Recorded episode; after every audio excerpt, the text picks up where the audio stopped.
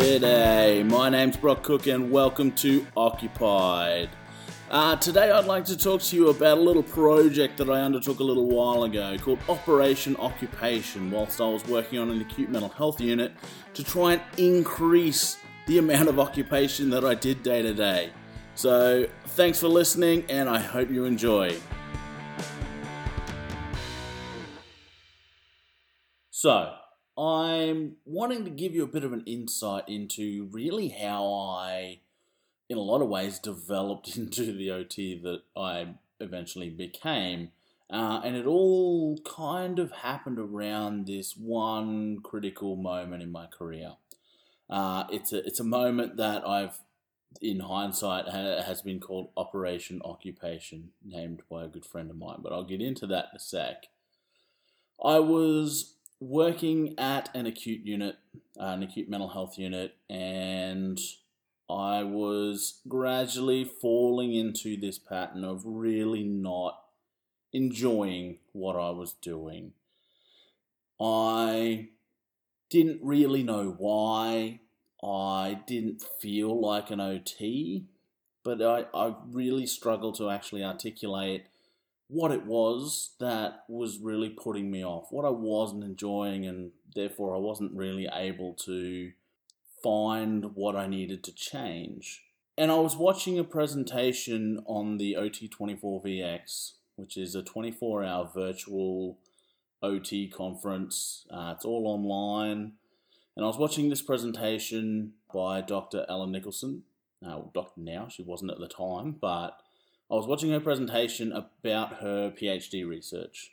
And it was about creating occupation centered communities of practice. And it got me thinking, or it really got me thinking about my current situation. And I started to think, well, I don't feel like I'm an OT, but it might be because I'm not really using occupation in my day to day. I couldn't even have told you an instance up until that point at that particular work site where I felt like I had genuinely used occupation as my therapeutic medium. So I shot off some emails um, to a, a, few friends of mine who I deeply respect, highly academic people, and went, This is my situation. Can you? I was actually asking for reading material. So, can you send me some um, references that I'll look up for resources that I might be able to start trying to nut this problem out with? What I got back was just an absolute epic amount of uh, journal articles, chapters, ideas, concepts, discussions, and I started working my way through them. Now, at that point, would been the very first time that I was introduced to the concept of occupational science. I hadn't really heard of it up until that point. So that opened up a whole new world to me on terms of occupation. So from there, I started to get this understanding about the concept of using occupation as ends and occupation as means. And it really, that particular concept really hit home to me, and I now believe it to be what sets OT apart from every other profession. But at the time, I hadn't even come across it. So I'd finally found what I felt was missing from my current practice, and that was the occupation as means. But then I needed to come up with an idea of, well, how do I actually implement this change practice in my current setting? So I set out firstly by trying to work out, well, what am I actually doing? So I mapped my day to day activities. I did an occupational analysis on being an occupational therapist. And what I found was that the majority of my time was spent sitting in meetings, uh, ward rounds, staff meetings, executive meetings, uh, all kinds of different meetings. And I was spending something like 30 hours a week in these meetings. Couple that with other various staff and operational related activities, and I ended up with something like four hours a week of direct client contact where I had the opportunity to do something one on one with a client. Four hours a week. it makes me sad just thinking about it. Now, I had two things that I could do because I didn't really know how much support I was going to have from the workplace itself around changing what I was doing day to day. So I had one option, which was to try and find a way to absolutely maximize that four hours a week, which was my fallback plan. That was obviously the worst case scenario was I'm not able to change anything and I'm not getting any support to change anything. I have to continue doing all of this other random stuff. So I had better make the most of this four hours. That was the absolute worst case scenario because something was going to change no matter what. Best case scenario was I gather support, I'm able to make my argument to change practice, and I can free up a lot more time. So, anyway, lucky for me, I had a unit manager at the time who, although was a nurse, was very aware and had worked with OTs really closely in the past. So was very supportive of what we do and what we have to offer clients on an acute mental health unit. And I still to this day don't know what I would have done without her. She was amazing. And pretty much left it up to me to come up with a plan, um, be able to demonstrate uh, using evidence what I was doing was actually going to benefit the ward and the clients on the ward, uh, and then put it to her. I didn't have to go via anyone else. It just had to be a discussion between me and her. And we did that during our supervision. What I ended up doing was rather than sit in every single ward round meeting. So there was five of them every week and they usually went for a couple, two to three hours each. Rather than sit in every single one, I only went to the ones for the clients that I was working for. So traditionally, what had been happening was that the OT would pick up referrals from the ward rounds and then would somehow try and fit all of those referrals into their four hours a week. I flipped it on its head. So if I freed up enough time during the week, I would self I would find my own referrals. It's a blanket referral on a ward, so I would go around, see who needed me, have a chat with everyone, screen them, um, who needed my input. Then I would only go to the ward rounds for the people that I had been working with, and I would only go for their presentation. I wouldn't have to sit through the whole thing. That cut down my ward round time from about 12 to 15 hours a week down to about two, which was massive. So that literally freed up 10 to 12 to 10 to 13 hours a week that I could spend with people doing occupational therapy. That was that was the biggest one. Um, I also, rather than be the rep for the allied health team in a lot of these other meetings, executive meetings, um, that kind of thing, I put it to them that because we are all on the same level, that that workload should be shared. So that workload became shared amongst the rest of the allied health team. So um, psych, social worker, etc., etc. So that freed up another couple of hours. So what I ended up with at the end of it all uh, was about 24 hours of a, an 80 hour, oh, sorry, a 40 hour work week uh, being freed up for one on one client time. So I went from 4 to 24, uh, which was massive, massive difference. And, surprise, surprise, made the hugest difference into my personal enjoyment of the work. I really enjoyed going to work again.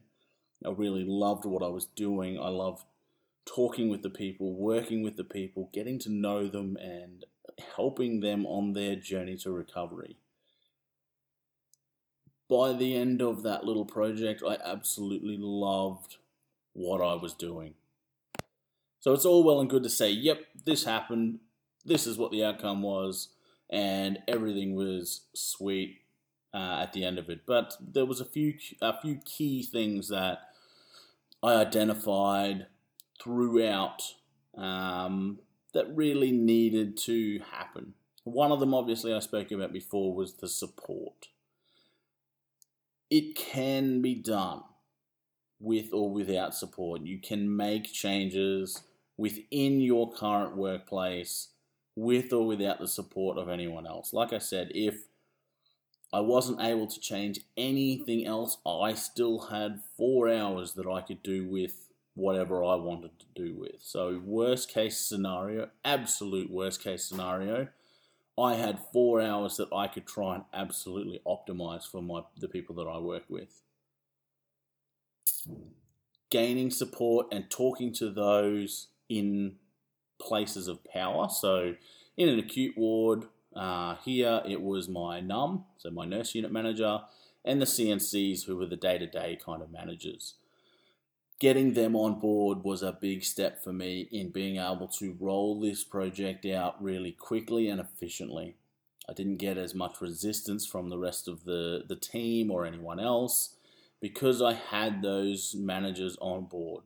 They were very supportive, and I understand that some places are not going to see what you're trying to do in the same way you do. There are very few people that think like OTs, and it's hard for us sometimes to try and explain to other people how we think.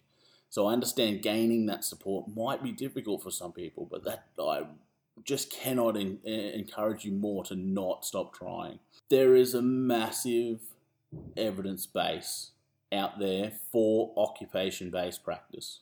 Huge. There is a massive evidence base that talks about the need to change practice to be more occupation based, to always be aiming for being more occupation based. If it takes putting together some of that evidence into a presentation or into a even a business report to gain the support of your management team, then do it. It's all there. Shoot me an email if you need, and I'll send you some of the, the links that I've used over the years. One of the absolute biggest changes I made during Operation Occupation, and probably the simplest I made, was to start using occupational language. Now, this rustles a lot of jimmies in the uh, the occupational therapy field because there is a lot of people out there that believe that our language is too jargonish and that we should be changing it because the way we use certain words, example occupation, isn't how it's commonly understood, and therefore we should change our vernacular to be more like the layman uh, so that they understand what we do. That's one theory. In my experience with any words, really, is people don't understand them because they're not exposed to them. That's how people build relationships with language. If I didn't know that an orange was called an orange, then I might call it something else. It's only when I'm taught, when I'm told that this is actually called an orange, that to me, that relationship with that item and that word is built and that connection is made. Using that same theory, talking about occupational deprivation, talking about occupational imbalance, talking about health and well-being even, which is sometimes new for some health professionals. They're not they don't have that relationship between what you're discussing, whether it's a behavior or an item or whatever it is, and the words that we use until we expose them to them. The biggest, most powerful thing I ever done, I believe, probably in my career was implement occupational language on that ward. And still to this day, and I remember it clear as one of the proudest moments I ever had was having a doctor talk to me in a ward round using occupational language and getting it correct, which is also another another thing. But there is nothing as an OT that makes you feel prouder than having influenced another health professional to understand, like really understand what we do. There is nothing like it. Once that happened, that right there was a turning point, and that whole ward all of a sudden started understanding what an OT was. They started understanding what I do. They started understanding what I don't do which is also massively important in a big multidisciplinary team. quite often OTs tend to fall into this uh, gap filler role where if no other profession wants to claim a certain job, it falls to the OT. And OTs, as a profession, in my opinion, aren't the most assertive. Yes, there's obviously exceptions to this rule, but as a profession overall, we're not a very assertive profession. We'll take whatever is coming to us. Quite often, our professional identity is whatever is going on because we just want to fit in. We just want to feel like one of the other professionals. We want to fit in with that medical model that every other health profession that we usually work with is running on. When, in my opinion, and this is going to be a whole nother topic for probably another podcast, occupational therapy does not fit well within that medical model. That's going to annoy some people. That's okay. I understand. But I believe that what we have to offer is so much bigger when we realize that we don't have to fit in. We have something so unique and something that other professions wish they had. They don't even come close to having. We have something so special to offer that we don't need to conform to what every other health professional does. We just need to get it through our heads that we can offer that and not be afraid of that.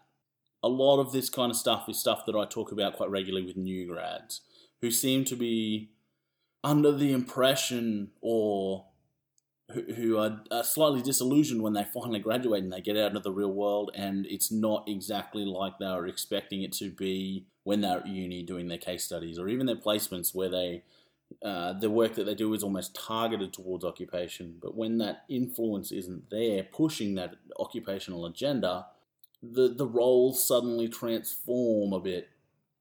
So I've I've had conversations with so many new grads about well, how can I get my practice back to being more occupation based and more genuine, pure OT? And these are the, the the sort of things that I talk about. So I talk about one, getting support, having a look through the literature and making sure it's very clear in your head that you have something to offer and it's not that you're making this up, it's, it's out there. Um, OT isn't what most people think it is. Use your occupational language. You don't even have to make it a big song and dance about it. Just start using it. People will catch on. I just started using it in ward rounds to describe things that I was uh, working on with people, and I had a, an occupational screening tool, I guess, that I made that I would write and present in the ward rounds as well, using that occupational language. If you're not familiar with it, another thing I did was just print out each term and a definition and put it on my wall in my office. People would come in and ask questions about it, start the conversation that way, and then me explaining it to them really concreted that into my head as well. And the other thing is to really be assertive. And I know, I know that that is really difficult sometimes for a new grad. You graduate uni, you're like, yep, you find your very first job, and all you want to do is please people so that you know you're doing a good job you're, you're a great ot that's all people that's all anyone wants is to be a great ot when they first start studying it and it can be very difficult when you're sort of caught between that I need to do this because I need the the I guess the praise of the higher ups to say that I'm doing a great job as an OT, and then deep down you're like, well, this isn't really what I signed up for. It's a really hard internal struggle that one, and I completely sympathise. I've been there, been there a couple of times, um, and I think it's about finding that balance between like I was talking about earlier with the hours, you can change little things within your environment, within your scope. So even if you can't make drastic changes, something like using occupational language is something you can change without anyone's permission, without any paperwork, any bureaucracy, any planning. You can use your occupational language and it will have a massive impact on your practice down the track, once you've been out for a little while, you might be able to then put forward to make some more major practice changes. So there's always something you can do, but I encourage you to stay on top of the evidence base out there. find some therapists who also share your plight, whether it's that they've been through uh, an occupational practice change or whether they're in the same situation as you and they're like, well, geez, this isn't what I thought it was going to be. Make those connections, make a network, share your story. Keeping that conversation going is part of what will help you work your way through it. The important thing to know is that you are not alone and you don't have to do it alone. If you feel like you're not really practicing in the way that an OT should or that you were taught, then have a conversation. Shoot some emails off. Give someone a phone call that you respect and that you know will understand. Uh, there are a multitude of online groups now that if you're really not sure and you don't know who to turn to, shoot a message to. There's uh, a, a, massive one called Online Technology for OT, OT for OT on Facebook. There's also the one that I run, which is MH for OT for mental health practitioners. Shoot me an email or a tweet or a message or whatever you want. Um, I'm more than happy to help. There is a range of practitioners out there that are looking into this kind of thing and how to fix it. Um, and I'm more than happy to put you in touch with them. So if this is something you find yourself in, if you're interested in it, let's start a conversation. Let me know what you think. How are you coping with this change in your workplace? Have you been through it before, or is it something that you're currently feeling that might be impacting you at the present? Again, thanks for listening, and I will talk to you very, very soon.